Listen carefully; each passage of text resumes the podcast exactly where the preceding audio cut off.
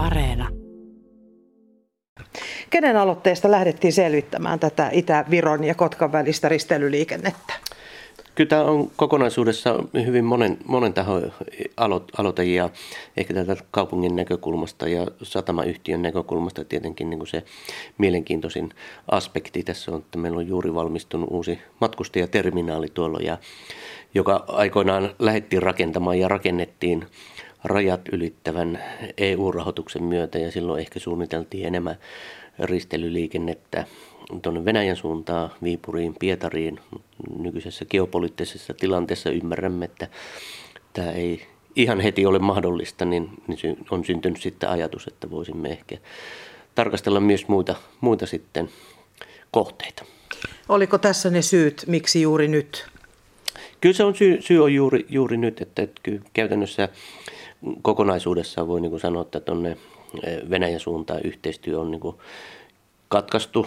Se on ainakin tauolla jo, jonkin aikaa ja, ja kun fasiliteetit on olemassa, niin ehkä meidän pitää niin kuin etsiä yhteistyökumppaneita ja yhteistyötä sitten vähän toiselta suunnalta. Ja jos on itä-länsi suunnassa ennen tehty enemmän, niin miksi ei voitaisiin tehdä sitten etelä-pohjoinen suunnassa? No kyseessä ei ilmeisesti nyt ole pelkkä matkustajaliikenteen kehittäminen.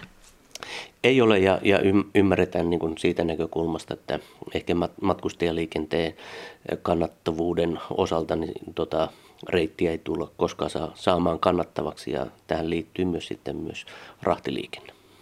Onko Itä-Viron puolelta ollut yhteydessä tänne, että, että olisi mahdollisuutta rahtiliikennettä kasvattaa?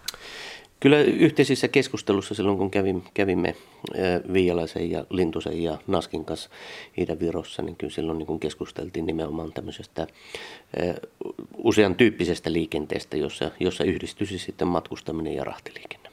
Ollaanko jo niin pitkällä, että tässä kohtaa voisi vois puhua varustamoista, operoijista?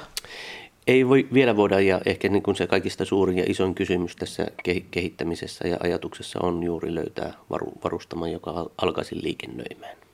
Vuosia vuosia sitten yritettiin risteilyliikennettä Kotkan ja Sillamäen välillä.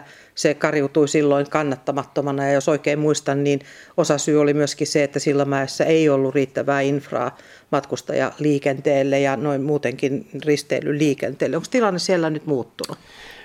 En itse osaa sanoa, minkälainen tilanne tasan tarkkaan siellä Sillanmäessä aiemmin on ollut, mutta et kyllä siellä niin fasiliteetit siinä mielessä näyttää nyt huomattavasti paremmalta, paremmalta ja, ja ennen kaikkea se, että, että miten Sillanmäen mäen kunnassa sitten tai kaupungissa on ajateltu, että miten niitä voitaisiin kehittää, niin se ehkä avaa, avaa uudenlaisia mahdollisuuksia. Te olette nyt kartoittaneet sekä Sillamäen että Kundan satamia.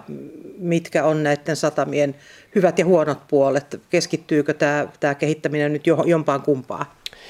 No Sillanmäen kunta, kunta on lähtenyt niin kuin omalta osaltaan, osaltaan miettimään sitä Sillanmäen ja, ja tekemään, tekemään sinne omia selvityksiä. Että se on ehkä niin kuin siinä mielessä houkuttelevampi hyvin monesta eri näkökulmasta, mutta ei, ei kuntaakaan pidä niin kuin missään tapauksessa unohtaa Toki ne fasiliteetit ehkä Sillanmäessä on tällä hetkellä paremmat ja helpommat kehittää kuin kunnassa. Tämä on yhteistyöhanke, jolla pyritään myöskin tuomaan hyötyjä koko itäiseen Suomeen. Mitä se käytännössä voisi tarkoittaa, jos risteilyliikenne tulee kuitenkin Kotkaan? Käytännössä se tarkoittaa sitä, että, jos, jos ja, ja, ja kun, kun halutaan katsoa tätä itäsuomalaisena hankkeena, niin jos syntyy matkustajaliikennettä, niin on, on luonnollisesti itäisestä Suomesta helpompi tulla ehkä Kotkaa satamaan ja lähteä siitä, siitä reissaamaan sitten sitten tuonne Viron puolelle, mutta rahtiliikenteen osaltahan tämä on niin kuin tosi, tosi merkityksellinen, että meillä niin kuin varmaan logistiikka kaiken kaikkiaan tulee hieman muuttumaan tuon Venäjän hyökkäyssodan jälkeen ja tämä varmaan niin kuin luo uusia mahdollisuuksia. No kilpailevaa reittiä tästä nyt ei todennäköisesti tule Helsingin ja Tallinnan välille. En usko, että siinä mielessä niin kuin kilpailevaa reittiä, reittiä tulee, tulee Helsingin ja Tallinnan, Tallinnan välille, että ehkä niin kuin se peruslähtökohtakin on jo vähän erilainen. Kotkaan on todella rakennettu matkustajaterminaali. Nyt jos ajatellaan kantasatamaa, jos kyseessä on alus, missä on sekä rahtia että matkustajia, voidaanko molemmat operoida sitten kantasatamassa? Näin on tarkoitus, että, että, että molemmat pystyttäisiin operoimaan kantasatamassa ja se on niin lähtökohta tietenkin ajatuksella. No hankkeeseen kaavaillaan myös julkista tukea. Mitä se voisi olla ja mistä se voisi olla?